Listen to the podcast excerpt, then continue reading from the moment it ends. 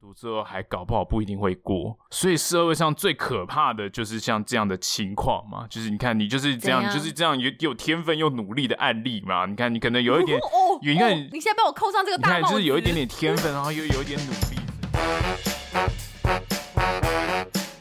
上班这么累，下班喝一杯，欢迎大家收听三十后派对，耶！Hello，大家好，我是西卡。大家好，我是 Ben。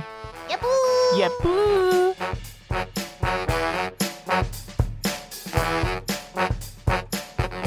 呵，大家好，欢迎大家加入我们这周三十号派对赛后派对的派对包厢。三十后派对是一个希望可以给三十岁上下的朋友开一个可以畅聊的包厢，非常欢迎您追踪我们的 IG 账号或是脸书粉丝团，在 IG 上搜寻数字三十加上英文的 After Party，脸书上搜寻节目名称三十后派对赛后派对就可以找到我们。不管您是使用 SoundOn、Google、KKBox、Spotify、MB 三或是 Apple 手机内建 Podcast App 以上的任何一个平台，诚挚的邀请您在收听的当下帮我们按下订阅键，或是顺手在 Apple 的 Podcast App。下面帮我们留下评论的星星，您的实时鼓励都是我们制作节目的最大动力。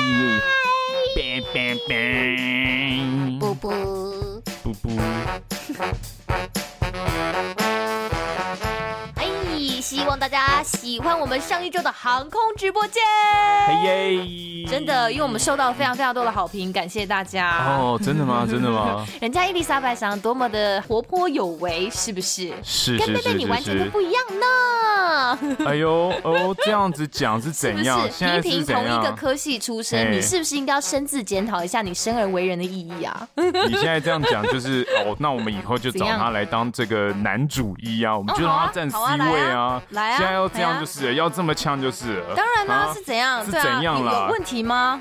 有有哦！现在要直接在节目上这样子互相、啊、互相来一波，就是来啊！来好来输赢啊！来啊来啊！敢来啊！约楼梯间来啦！楼梯间呐！你不敢来就输了。不要一直剽窃我的台词好不好？开场就这么傲赛？怎样啦？因为我就是一个很善良的人呐。你屁！就是善良的人要呛人就是这样子呛的，就是哎哎，只会一直讲说怎样啦，怎怎样啦，要要要怎么样才能很凶啊？好，好像怎样都没办法很凶哎。认清自己的本质，你是个俗辣，你不是善良而已。还还蛮俗的，蛮俗的。今天呢，这个自以为火爆，但其实非常智障的开场哦，跟大家说声抱歉。我们原本是想要营造一个好像真的很火爆的一个国中生嘛，算国中生的这种输赢在呛虾的这种场面啊，对不对？对？希望多多少少还是有勾起大家一些回忆啊，大家应该会觉得很熟悉吧？国二、国三生这个时期，应该就是大家你知道荷尔蒙喷发，然后动不动就是真的很想要一较高下的这个时期吧？时刻啦，有没有？所以大家都说什么有种输赢是国中生的输赢啊？对，国中生的输赢就超好笑，就是那时候我国中的时候啊，竟然说人家好笑，对，常常会看见就是一些国中生啊约在什么楼梯间呐、厕所、厕所，然后在那边互呛，然后呛的时候超废的，就是两个人站很近，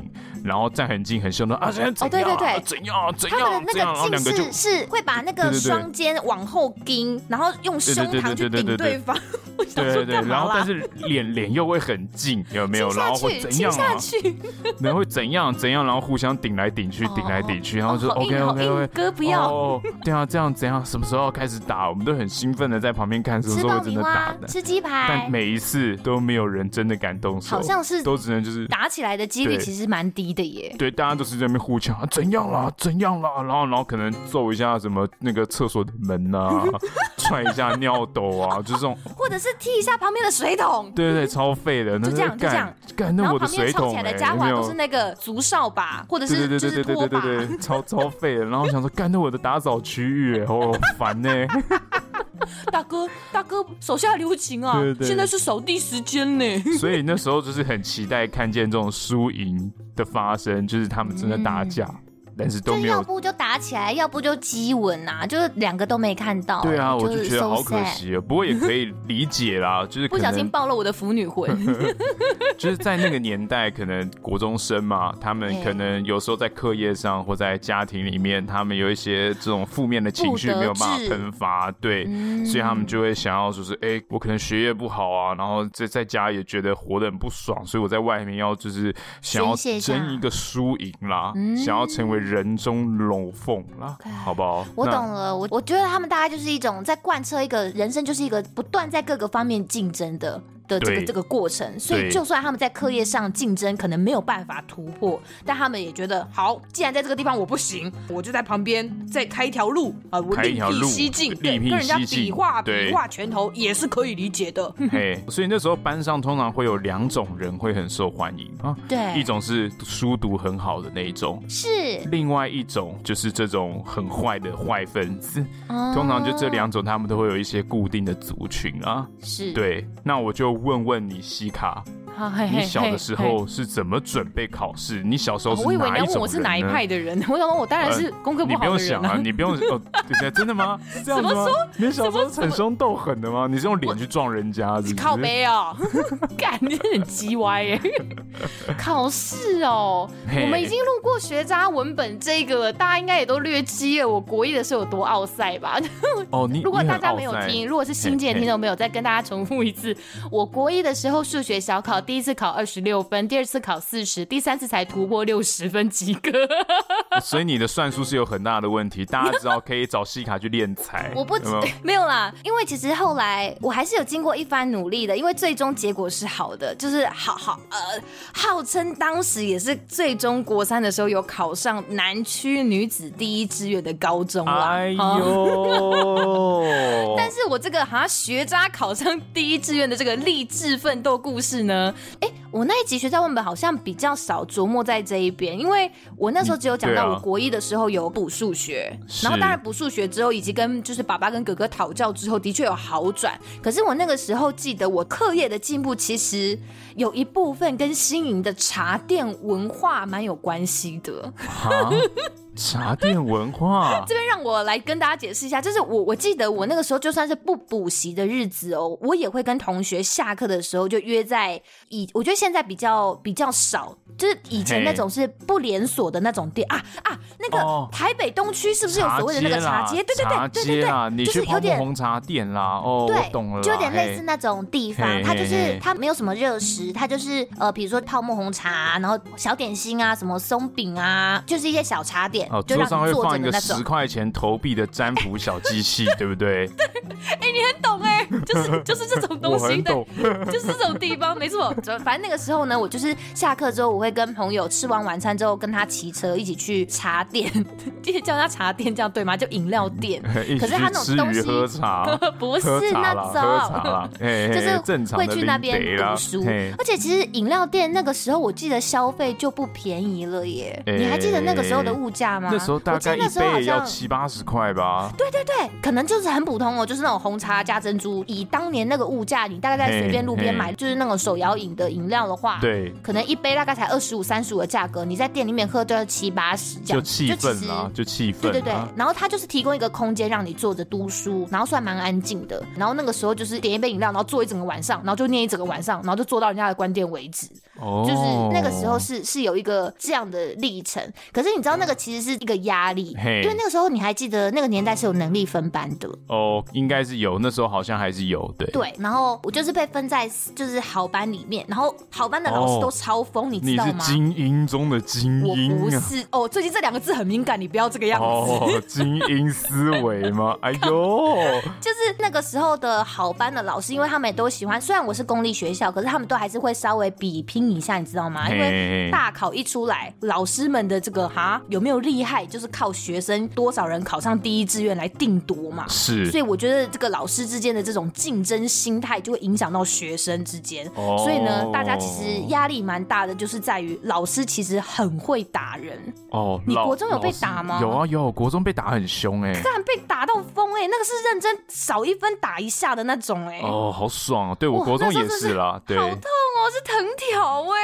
对，但但后来因为我国中那时候就是做了很宽的裤子，我国中就是做裤子，嗯、然后呢我就做了一件很宽的这个西装裤。塞卫生纸哦。对，然后西装裤就是它那个藤条不是塞卫生纸，就是它打下去的时候，它会先打到布跟空气，所以它打到我屁股的时候，我就不会这么痛了，反而是就是改太紧的被打到就会很痛。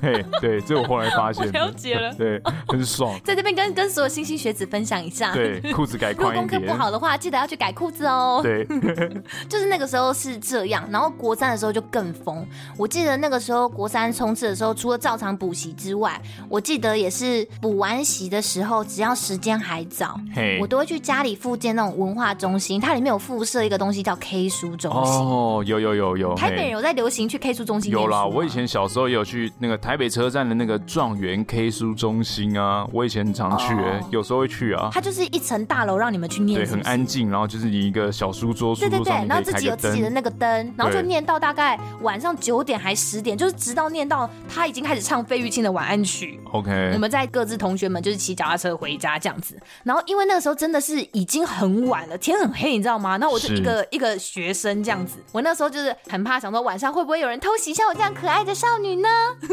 不会，不会有人要偷袭。脸很大的人，看你不要一直在节目上好了好了好了，好了 就是你知道以前那个大家都是骑脚踏车的年代，会用那种防盗锁吗？那个防盗锁是那种有一点像螺旋状那种铁条。哦，我知道，我知道。它不是那种硬硬的那种，它是螺旋状的。对对对，对。我那时候就是想到一个很好办法，就是我骑车那个可以延伸，对不对？然后我就会拿在右手那边，我就会挂在把手上。如果有坏人接近我的话，我就直接右手拿起来，你知道吗？我直接直接抄这个家伙，Ken 他这样子。哦哦哦！哎，这个可以伸缩哎，这个可以远距离攻击耶。哦，好像那个 鲁夫的这个 这个橡胶手一样。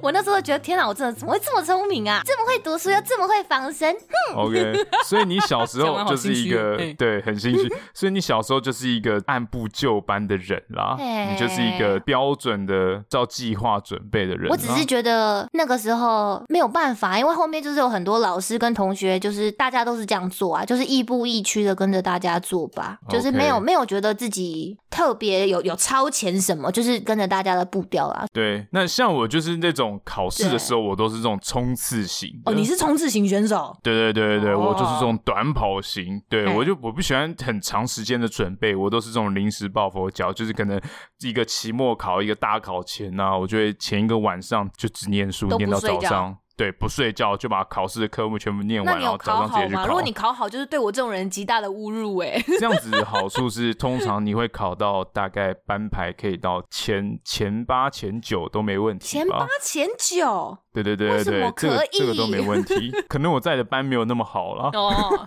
这个时候不是应该说，因为我天资聪颖啊。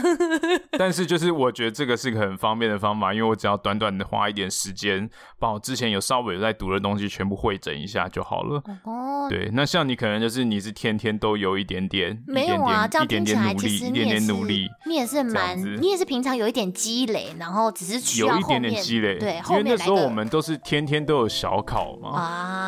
对啊，对啊，但像你这种天天都去念书的，我觉得比较。强度太高。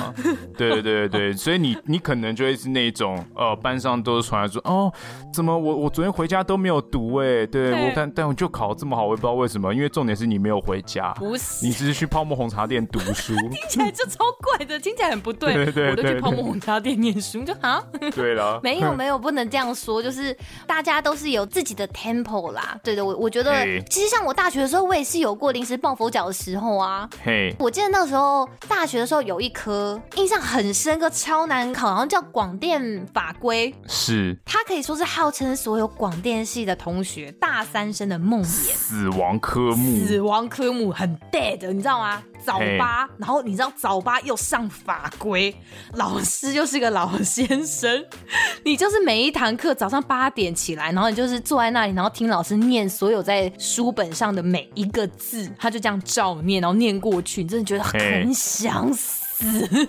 OK，而且他这堂课的特点就是，老师他会在上课大概十分钟左右，然后就开始点名。这个时候，如果你没有被点到名的话，你这堂课就算没有到哦。所以这不能迟到的，他就是要你准时八点八点十分的时候，你就人在这里。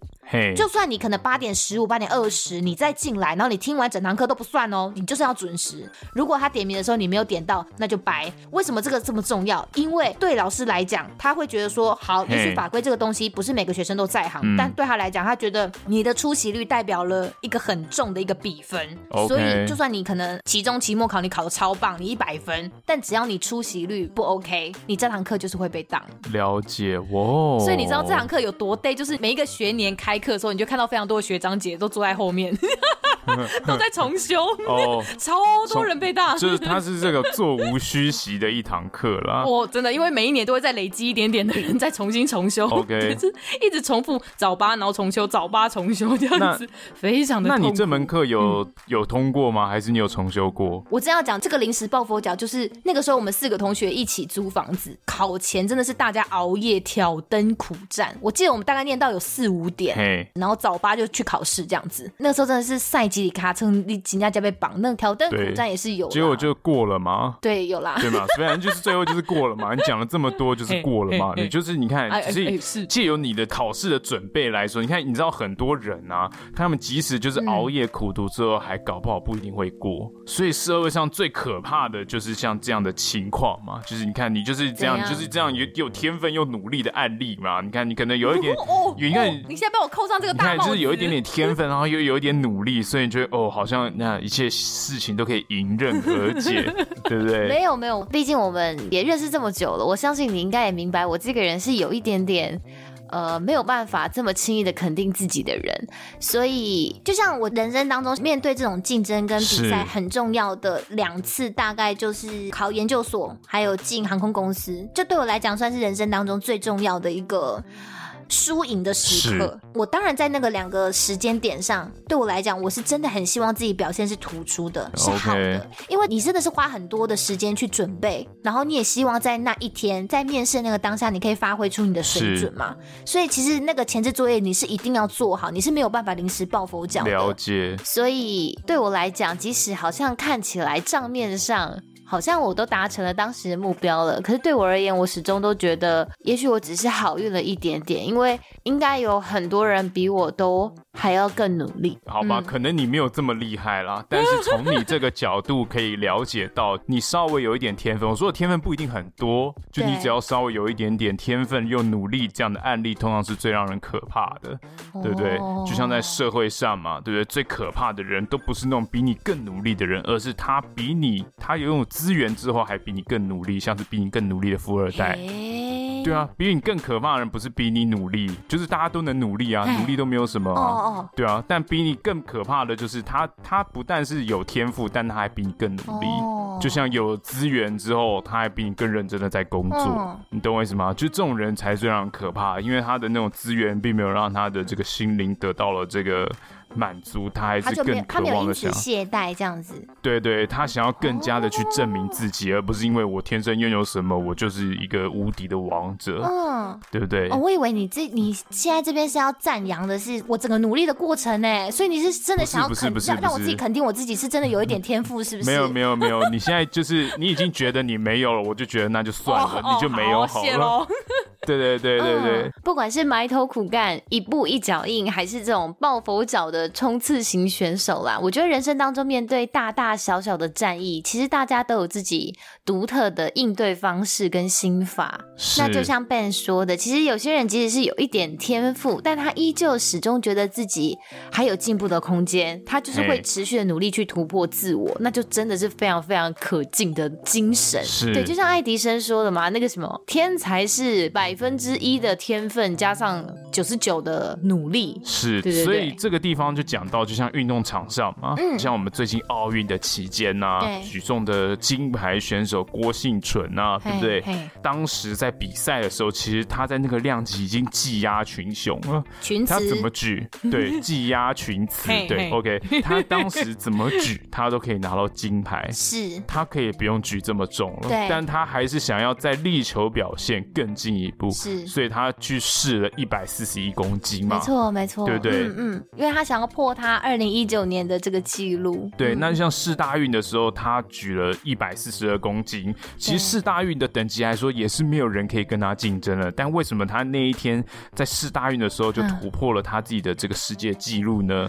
对不对？这就是运动员力求表现、自我突破的一个心态嘛。OK，对不对？就是我我知道我自己真的是举重奇才，在我这个公斤级数里面是真的无人能出其右了。没错。但是我还是想要不停的突破我自己，我努力还要再更努力这样。大家在乎的是那个自己的 标准跟极限啦。是，好，还要更好的追求。没错。啊，我知道了，就像爱迪生说的嘛，那个什么，天才是百分之一的天分加上九十九的努力。是啦。好，谢谢谢谢你这样鼓励我，期待我成为下一个郭幸存。喂，是是希望你可以好好的活下去。哦，好好，我会我会努力学着肯定自己的。对，没有，因为其实奥运赛事持续到现在，哎，我们节目上架那一天，基本上就是奥运结束的那一天呢。哦，真的吗？我们今天录音的时间是八月五号啦，先跟大家讲，已经要结束了，是不是？我记得是八月八号那一天就结束，礼拜日。哦，真的。反正呢，其实现在奥运赛事进行到现在，也默默的快到了一个尾声了啦。是。那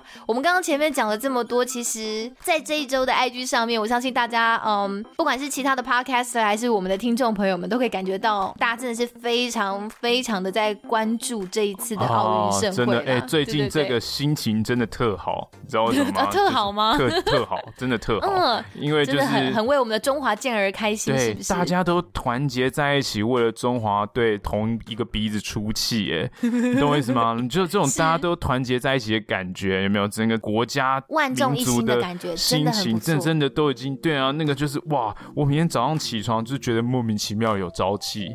就觉得，Yeah，就是这么爽，剧烈哦。对对，就是就很开心，你就觉得很充实，就觉得怎么样？不管大家想要叫台湾队，或是叫什么什么什么队，我觉得都无所谓。但重点是，今天我们都为了我们出去征战的运动员感到荣耀，喝彩，喝彩。我觉得哇，这个这个情感真是我觉得太难能可贵了。是，是真的很不错。你看那个什么羽球男双拿下金牌那一天，哦，觉睡得特别好，真的是。对，然后隔天的戴资颖比赛非常精彩啊，是不是？是非常。每一场比赛真的都令人家觉得印象非常的深刻。在这边呢，先给我们啊、呃、代表台湾出赛的选手掌声一下，哇，下个催泪，催泪，催泪。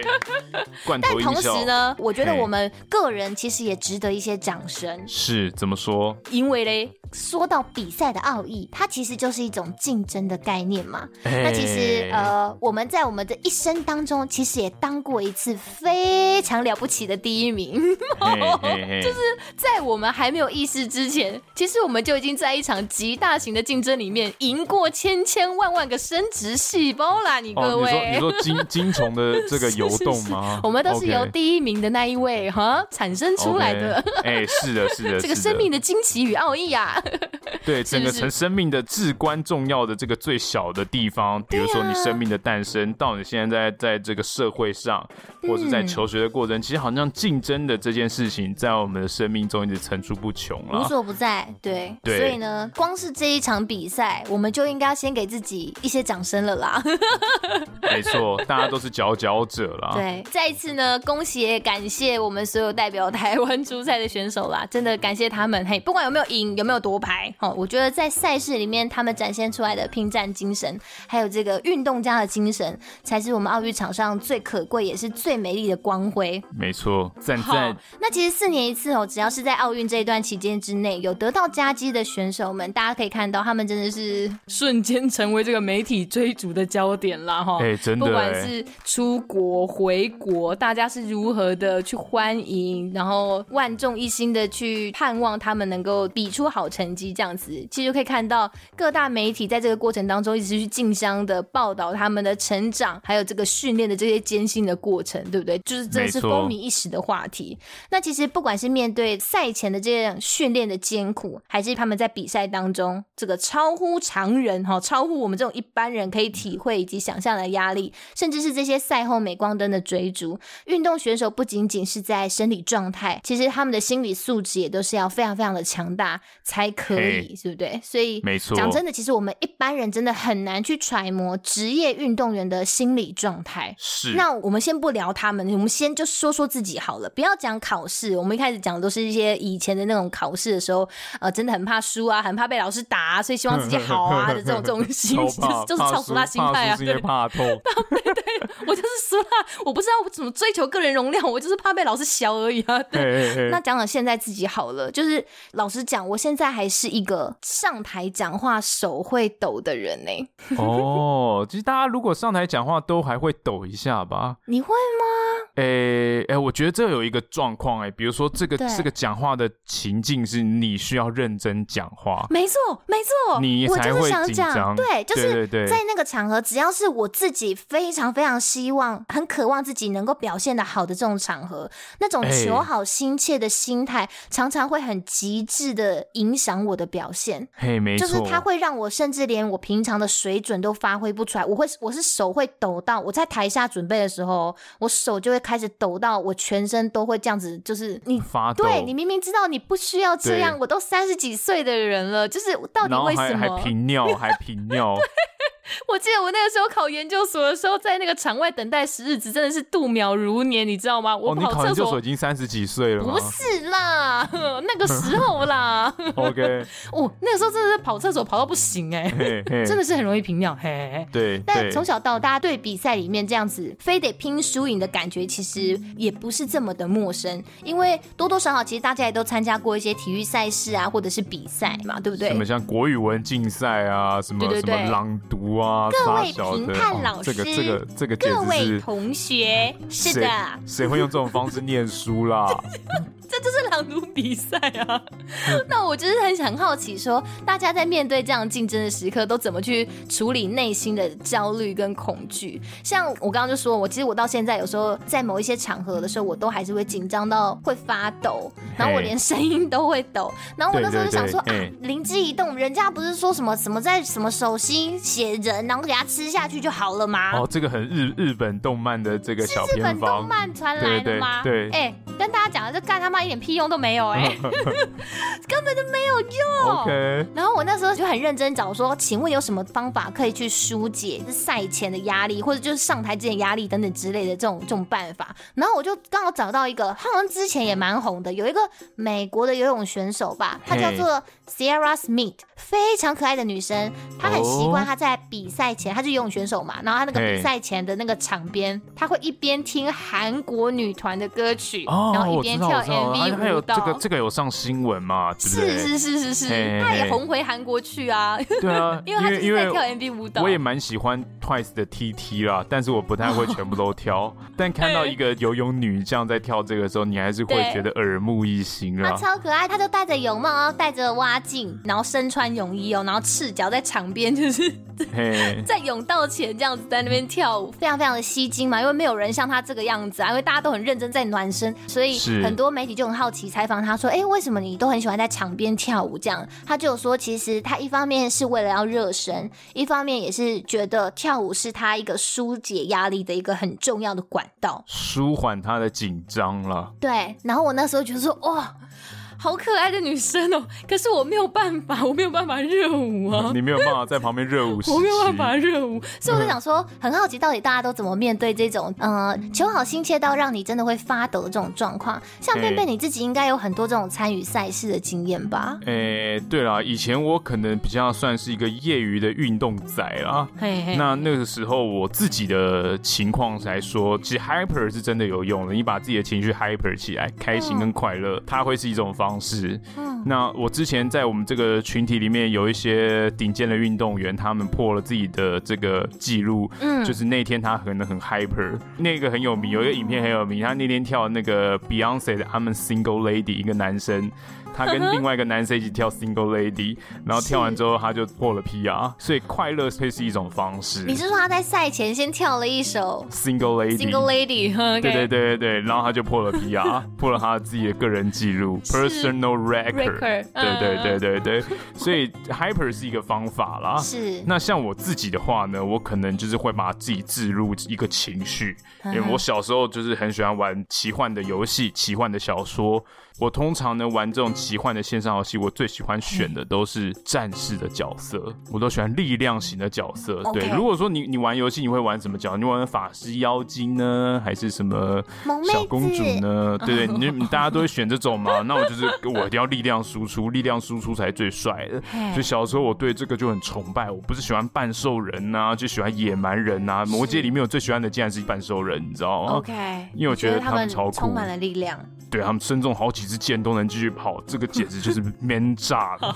我跟你讲，所以我自己要运动的时候，会把自己进入这种情绪，就是好，我今天就是一个这个这个战士，嗑药的战士，有没有？跟着真的是围巾战士、半兽人，然后我就可以用这种情绪去跨过我的恐惧跟障碍。就你的意念跟你的情绪是一个很高涨的一个的状态，是不是？对对对对，很高涨的状态，很暴力，就是。所以这种很很高涨的情绪是会带给你力量的。对，想象自己是半尊，想象自己是战场上嗑了药要这个。横扫千军的战士，这种勇士，就有斗志，这样就对了。对，催生你的斗志啊。Oh, 那这边再举一个很有名的例子，就是有一个世界上最强壮的男人，叫 Eddie Hall。嘿，他是一个二零一七还一八年世界上最强壮的男人。当然，他在那一年的时候，他做了一个世界纪录的创举，是，就他硬举了五百公斤。觉得他身为一个人类，他把五百公斤的东西举起来了。OK，对，这个非常的有名，在网络上都能找到他的影片。Uh, 他是第一个做出这件事情的人。OK，然后他举完之后做了一个影片回顾，他说他那个当下为什么可以把五百公斤举起来，他是因为他把自己设定在一个情境之中，uh. 他把自己设定在一场激烈的车祸，嗯，uh. 但他的儿子被压在这场激烈车祸的车下。所以他想象自己在现场的状况，他立刻要催生出自己身上最强大的力量去救他的孩子。嗯嗯嗯，对，所以他把这个角色跟角色情绪投入之后呢，他做到了这件事情。但他做完这一举之后，他血压就急剧上升，然后马上就送医院了。他说：“他说哦，我做完这五百公斤，我觉得我可能快要死掉了。”是，就他就在他那一刻，他完全突破了自己，或者是说人类身体的一个极限呢。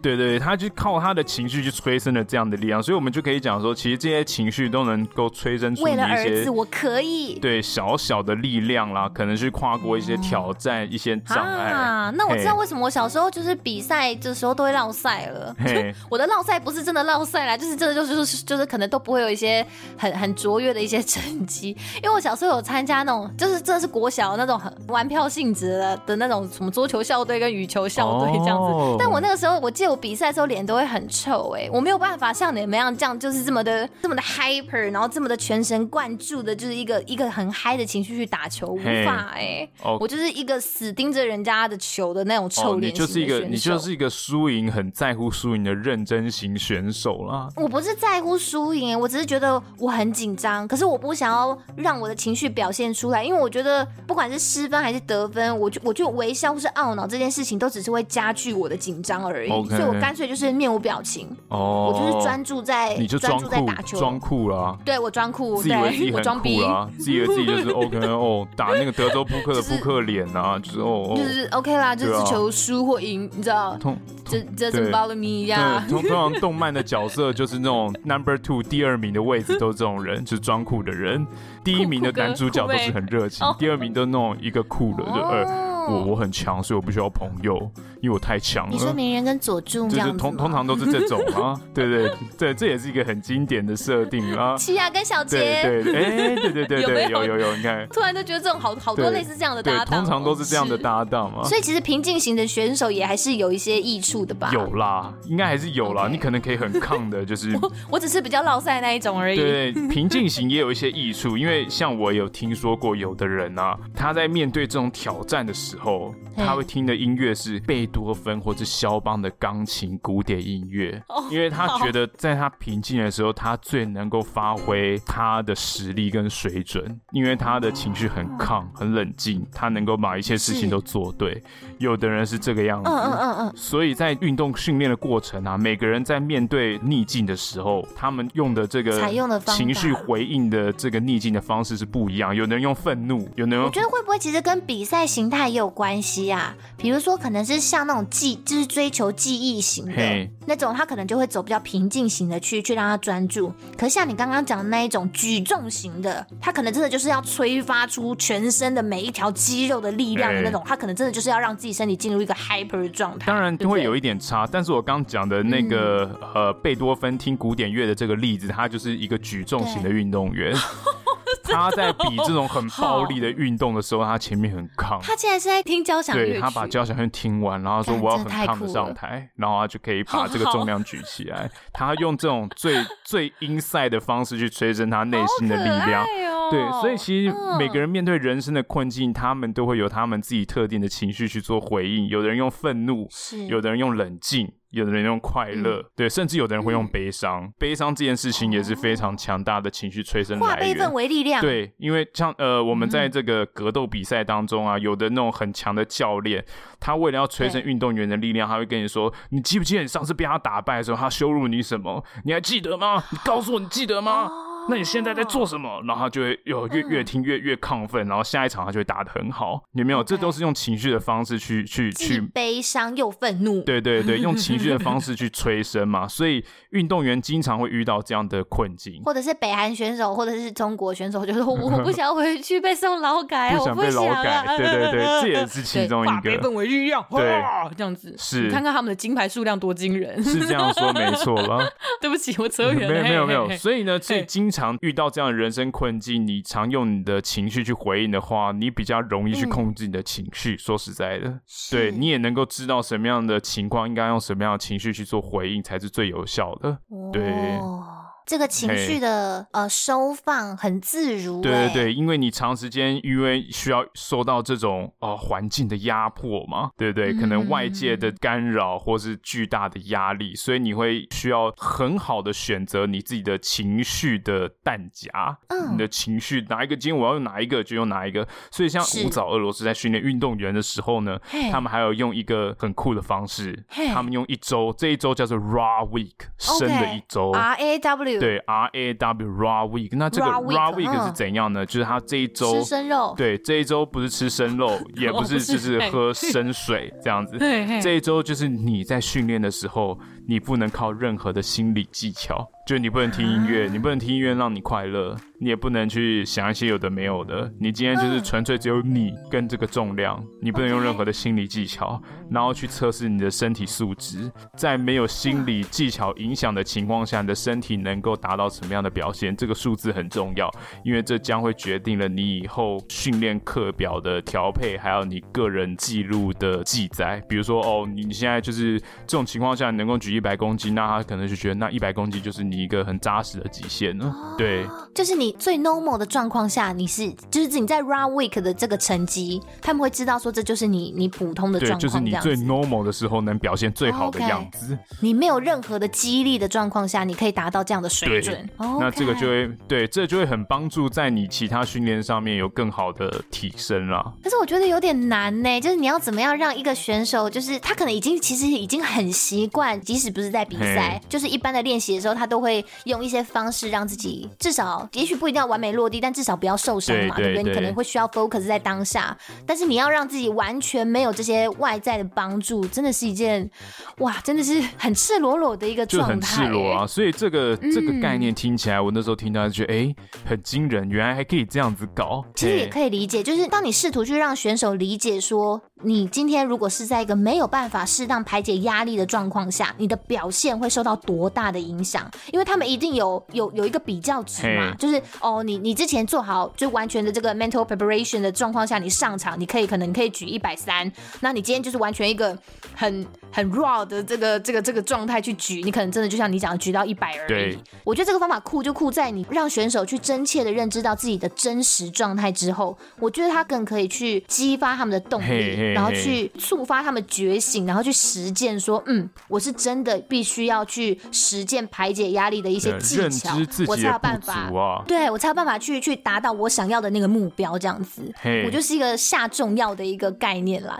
就如果你不好好的呃调整自己状态的话，你可能就是真的只有这样子而已那种感觉。对对对，好残酷哦！运动员的，我是战斗的民族啊，对，对就怕哎，就怕哎，很可怕。我觉得刚刚讲了呃蛮多的，其实都是我们这个在运动赛场上面我们看到的。那也许好不好？就是也也许我们也有很多听众朋友，可能就是像我一样啊，就是呃，其实可能我们没有什么过人运动细胞，好不好？五体不全，对不对？但是其实我们生活当中，对，我有想到这个。Okay, okay. 喂，不是啦，哎，但是其实我们生活当中，就像我们刚刚讲的，有非常非常多的竞争时刻啊，对不对？不管是我们要出生，或者是像我们刚刚讲到的哦，一般学校里面的考试，甚至是像我们出社会之后的工作面试，或者是也许如果。我们有听众朋友是在公司行号里面上班.我相信其实也有很多状况是你可能要跟客户提案，或者是你要跟主管报告，比如说你们这一个小组这个月的一些绩效的这种需要你上台展现你准备已久的一些成果的这种情况嘛。对，所以这个东西的紧张跟焦虑感是我觉得大家都蛮能够共感的一个状况，就是因为你知道你必须在这样的时间里面，你可能这段时间你准备了很久，你花了很多的心力，可是。这个 proposal 这个场合，等于说你要把你所有的付出都浓缩在一个上午或短短的十几分钟，甚至讲的我觉得更、哦、台下更极致一点。你你看，对不对？台上十分钟，真的就像你看短跑选手，他花了多少时间练习啊？可是他他的一个比赛，哎。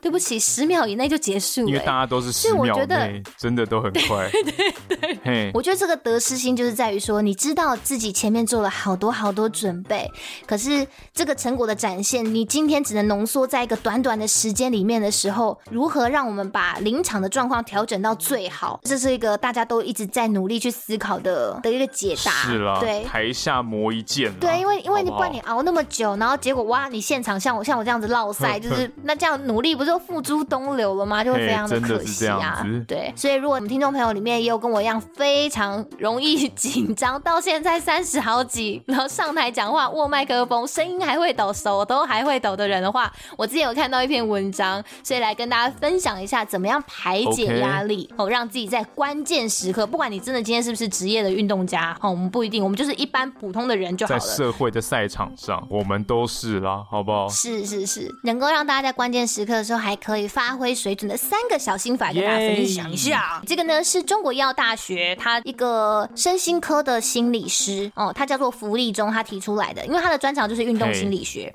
他就说，哎，有一些技巧可以帮助提升选手的运动表现，但其实我们也是可以落地使用在我们平常的日常生活里面的，像是呢有腹式呼吸、意向训练。哎，意向训练是什么啦？哦，都做意向训练，像是腹式呼吸，然后意向训练，还有自我对话这三种方式。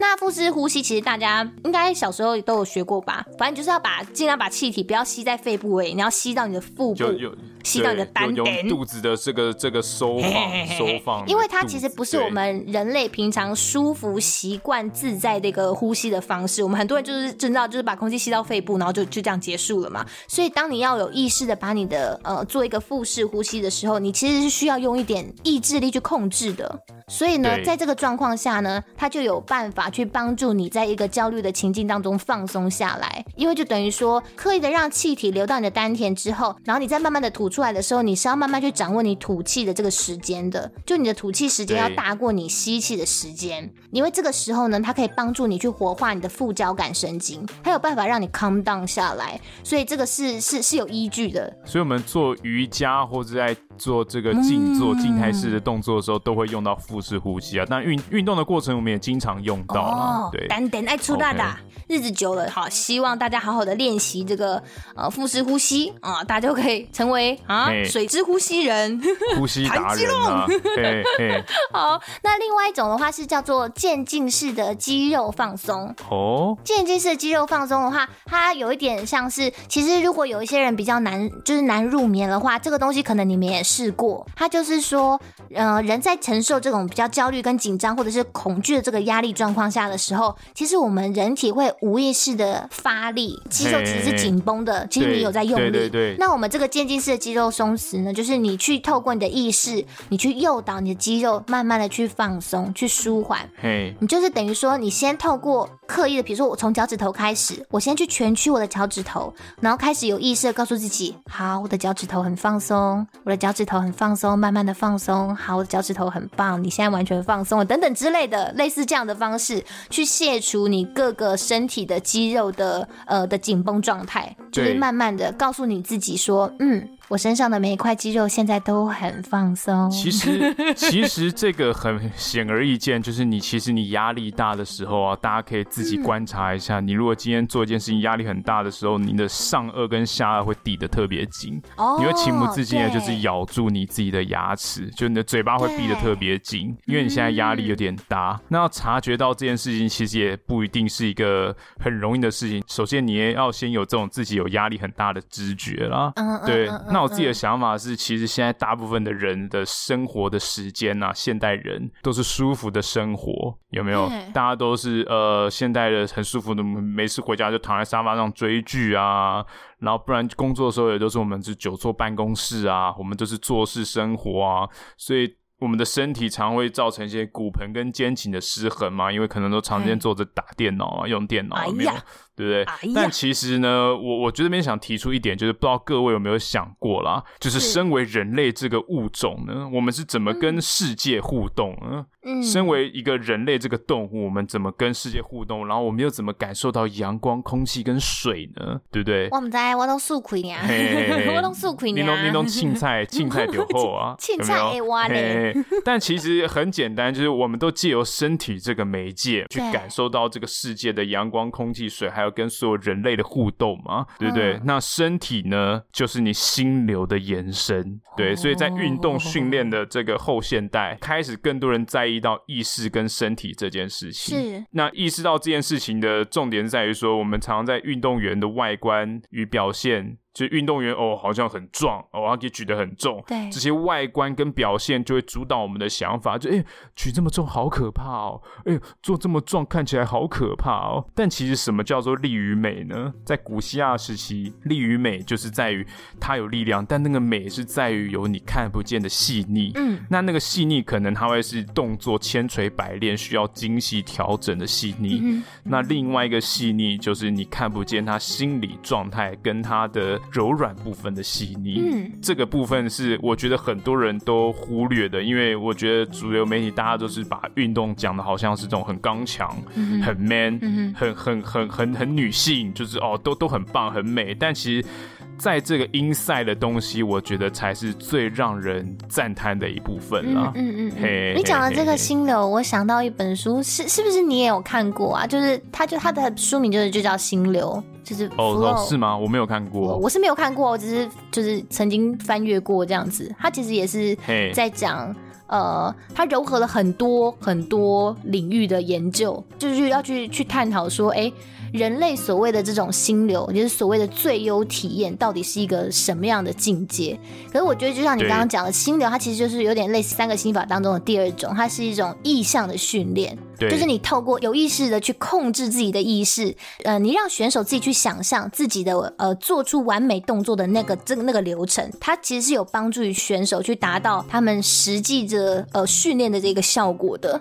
就等于说你在执行意向训练的时候，你透过整个场景、整个动作，甚至是环境音的整个整个的设定，你帮助选手去去准备比赛，你让他融入那个场景里面，你就会更加的在这个休息的时刻也能得到很好的提升。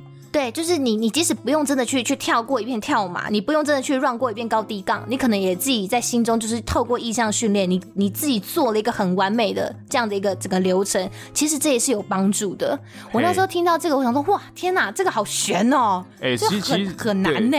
其实是真的，就是那时候我在当业余运动员的时候，我每天想的就是运动的事情。嗯我每天除了上班下班，就是在看这些运动影片。然后上班就在想看的影片的动作，每天就是看动作，每天想动作，这个意向训练就进入了我的脑袋。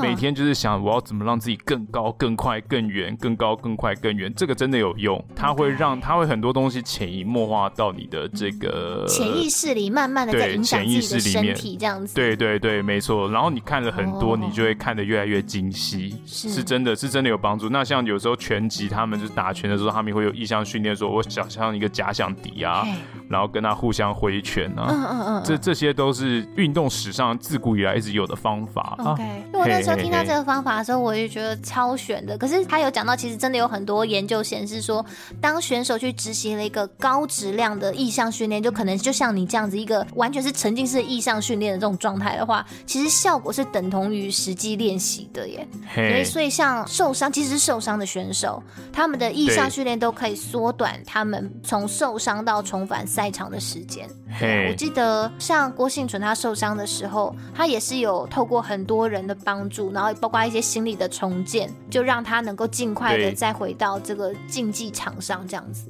虽然这四年表现就非常好，所以这也是我觉得非常厉害的一件事情啦。就是你借由你的意识，其实是大家我们都忘记，我们都很了解这种形而外的世界，就是我们的脑袋一直接收很多的呃媒体的娱乐，我们也很容易接收东西，但是我们越来越少了由内而外的去发散我们自己的想法。其实有个很巨大的力量是在我们的意识流里面，这样子。对对对，其实有很巨大的力量在我们的意识流里面。对。所以如果我小时候就是。就是数学考不好，我一直告诉自己说：“靠，我数学超好，我每天都会算什么什么，还有什么微积分，嘿，我很会。这样子，我久了我也会成为很厉害的数学天才吗？”也有可能不会啦，但至少你会有机会提升你的这个几率会提升一点啦。好吧，对，所以这就是，就至少我不应该在第一步就说：“好啦，你不行啦，黄西卡，你不行。”对对对对对，没错。OK，我要自己先给自己信心，你要先自己给你自己信心啦。对，我很棒，我很强，我数学小。天才。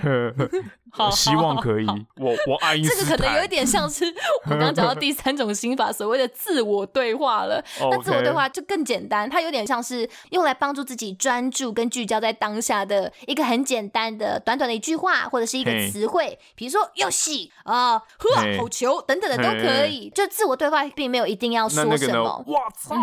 哦，对对对对，我 我没错，就是所以我在想啊，那个争议很大嘛，那个中国羽球。女双那个组合，他们那个我操，哇，那真的是响彻云霄哎！哇，真的是，说不定他也是一种自我对话，对不对？很霸气啦，霸气啦！因为那个时候是先韩国女双的组合，他们的声音也是有点大，然后他们不爽，他们有去跟教练，呃，他们就跟裁判就是反映说，哎，可不可以叫他们不要这个样子，不要这么大声的自我对话？然后好像是裁判就不理他们，然后后来就说好啊，要来自我对话是不是？好，然 后我们就哇操！哦，就开始互相呛虾了，也没有呛虾，他们在自我对话。对，他们的对话都很大声，都让大家听到他们的对话，让大家听到我心里的声音。对对对，OK 了。那以上这三种心法提供给大家。那像我自己就是在，比如说我们要举一些很重的东西的时候，我们也会这样激励自己。是，我们要讲 light weight，light weight，好，我要上了，很轻啊，轻啊，可以可以，然后就上了。我会先跟自己就是。想一下，应该很轻很轻，可以可以。你先告诉你，还是别人也会这样子？大家其实都会这样，大家都会这样。这个 OK 啦，这个很轻啦，我一定没问题的，好不好？对，没错。所以我觉得这也是一件意识决定了你身体与行为的一件事情嘛。这一切就是当你只有你的意识觉得可行的时刻，奇迹才会发生。对不对？就是好难哦。那我以后遇到坏客人，我也可以这样子吗？我就是在出给你的那一个，就拉开帘幕前，先在厨房里面先就自我对话。就是没问题的，黄西卡，你可以，你可以，他是好客人，他是好客人，他绝对不会侮辱你，他绝对不会骂你的，加油！我我觉得这只有在自然的状况下可以这么做啦，你不能就是跟人互动的时候，他说他一定喜欢我，他一定喜欢我，yes，他一定喜欢我，这样你就会变成变态，就是你就是一直跟踪人家。今天我不是跟宇宙下订单吗？就是这个东西要有一个极限啦，好不好？哦，通常是在你 自我不能一直强加我的意志在所有人身上，这只能放在你自己的自我实现上面，不能放在别人的自我实现上面。对对对对对，你再次剥夺了我觉得我有办法好好面对可怕客人的希望。可能你要把自己的这个心宽体胖再放大一点就有办法了。谢谢你哦，现在还不够心宽体胖吗？如果大家真的是像西卡一样，好不好？非常非常容易紧张的人，那这上面这三种呃，包括腹式呼吸，然后意向训练，然后自我对话这三种方法提供给大家。希望大家未来呃，不管在生活当中啊，或者在职场里面遇到一些会让我们自己非常紧张的时刻，哎，我们就来运用一下这三个步骤，有没有？拿出来练习一下哦。我们就想先想象自己啊，我做了一个很完美的一个简报，然后上场之间呢，先先这个深深的啊呼吸一下，OK，然后上台的时候告诉自己说，OK，我可以的，我最棒，我是 Top Sales，说不定大家就可以顺利的完成了这一次的简报，然后表现出最好的水准，耶！对了，嘿，那其实呢，我我的想法是这样啦，就是在最近的这个奥运的运动赛事啊，这样累积下来，其实今天也是想跟大家讲解一下，在运动的光鲜亮丽的外表之下，嗯、大家的内心是什么样的状态那其实呢，我自己是师承，大家如果有在听那个秋哥的 podcast，有那个怪兽训练讲堂，其实我是怪兽的学生啦，嗯、在那之前，我就是一个很认真投入训练的人，所以其实我们在准备比赛的过程中，我们都能了解到，其实呢，比赛它就是一个你人生的小型缩影，它所有的结果跟现实都让你没有找借口的空间。就是今天我要准备一场比赛，我要把自己的身体照顾好，我才能够百分之百好的状态去比赛嘛。那比赛就是一场光明的对决。嗯我今天输给你，就表示我不足你，他是没有任何借口说，哎呦干，我今天肚子痛啊，那那就表示你自己没有把你自己控管好，所以这不是一个借口，对，所以他就是一个人生的缩影。再来是你投注了你的心力，你可能输了，你可能有任何事情做不好，所以对于这些东西来说，它就是一个会影响你心灵层面很重要的事项，所以我会推荐大家，如果有机会的话，可以去准备一场比赛，而且是认真准备一场比赛，不要说，哎，我今天就。是我我参加比赛就是准备拿参加奖。那说真的，你这样子你不会感受到任何比赛的人生缩影。就是你你透过你认真的准备去付出，然后去感受这个起伏。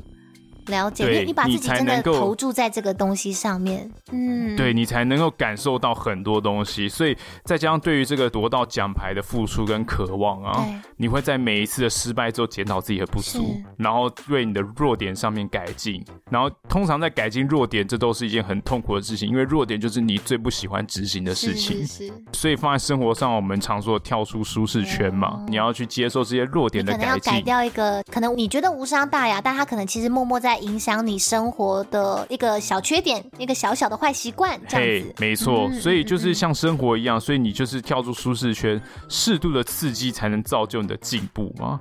对，啊、这是我就是不想进步啊，我就想，我就想烂。对啊，所以你就是，所以你可能就是在人生的赛场上，就是也不一定会就是 loser 啦，因为我觉得这样想的人也是不会很少啦。嗯嗯，对，对对。但如果你今天真的想要有。呃，一个不要不要讲什么多宏大的目标啦，我们就小小的一个突破，哎，就是对就像你讲，我们练习做一次完整的赛前准备，然后全心投入一场比赛，然后呃去贯彻整个比赛当中你提到的这个心流，让自己去感觉，对是一个很有趣的经验，是真的很好啊。那另一个更重要的是，这样的心理验证呢，会帮助你在面对于人生上的挫折。嗯对，像其中呃，我非常一个喜欢的例子就是，比如说你今天是个成就很高的人呢，说真的，每个成就很高的人一定都会有这种逻辑偏误的时候，但他可能今天可能当了高官，没有人敢指责他，那这时候应该怎么办？嗯、你身为一个全职很高的人，你应该要有一个意识，说你要建立自己的失败机制，嗯、就是你要验证自己的脆弱跟弱小，你才会学会谦虚嘛。是，当你谦虚的时候，你就能够接受人家的意见。嗯嗯。那这个失败怎么去建立呢？你可以用很多种方式，像运动方面的话，我们就说你在每一次挑战极限的时候，你的失败都是验证你谦虚的每一个时刻啊。是。所以呃，我我觉得这都是一些很棒的事情啊。所以当大家在看的时候，大家可能很难难看到这些背后的面相。向。那尤其在奥运的期间，运动场上最棒的一件事，还是看见人类的伟大啊，对不对？嗯、你看，大家都同样身为人类，有的人可以跑到十秒以内，郭幸存才五十九公斤，他也举到一百四十二公斤在头顶上，嗯嗯，对不对？像这个戴资颖、小林同学，在他们觉得比赛陷入焦灼，但他们的意识从来没有觉得认输，他们意识觉得我可以，嗯、所以不断的跟对手纠缠，打出了一场场的好球嘛。是这个人类的。可能性是我最激赏的一件事情啊！同样，身为人类能做到的其实很多啦，只是大部分时候可能我们还没有开始去做。但是我希望借由运动这个心情跟最近这个运动的风潮，可以带给大家一些人生有不同的想法。嗯、嘿，大概是这样。了解。嘿，好，那最近的运动赛事啊，非常的热门，对于这个运动员的荣耀的这个情感也都回来了。嗯，所以我觉得我们可以借此推广一下运动的好处，不要总是觉得啊，运动人都头脑简单啊，四肢发达啊，这样子就很抹灭了一个运动的美跟运动的好，你知道吗？这都让我觉得好可惜。你有很长，即使到现在还是很长感觉到这个论述嘛，就是还是会有人觉得运动的人就是四肢发达这样子。会啊，还是会啊，就是觉得哦，他很壮，他一定家境清寒，或是体育生啊。那体育生可能就是你知道，就是这种这种有色眼镜都是那种很很锁链般的出现。嗯、对对对对对对。但我自己观察这一次的奥运会后，在媒体上的舆论风向，其实我觉得是有一波转折的，就是我觉得是有一个很大的改变的。大家开始在关注的是我们选手的心理素质，是真的很强大的心理素质。我们开始，我们真的很棒，我们比较不会再去去 care 说，哎，谁哪一场表现的不好或者怎么了，然后相较之下是有差别的。我觉得有个明显的一个转向啦，就是大家慢慢的看到了体育赛事这件事情，已经不再只是呃赛场上面短短时间的拼搏，而是他们一路以来他们的付出，然后他们整个呃身心灵的如何的去砥砺自己，才有办法今天站上这个呃运动赛事里面最高的一个殿堂嘛。这整个过程当中，不论结果，这个过程本身就是一个非常美丽的的一个呃，等于说他们他们带我们走过了一个很美丽的一个过程，应该这样说。嘿嘿嘿，我觉得也跟大家有运动体验的提升也有关系啊。嗯、希望能够看见这种很正向的事情，然后也都鼓励我们的孩子或者下一代，运动里面背后的含义是这么好，希望大家可以去透过自己的身体去理解这个世界了。嘿，了解。好哦，那希望大家都还喜欢我们今天的节目分享啦。那非常欢迎大家到我们的 IG 账号或者是脸书粉丝团，跟我们分享你对于这一集节目的想法，或是分享给你身边的朋友。那也诚恳邀请您在听完节目当下，顺手帮我们按下订阅，或是在 Apple 的 Podcast App 上面帮我们留下评论的星星。那我们下个礼拜天见喽，拜拜，拜拜。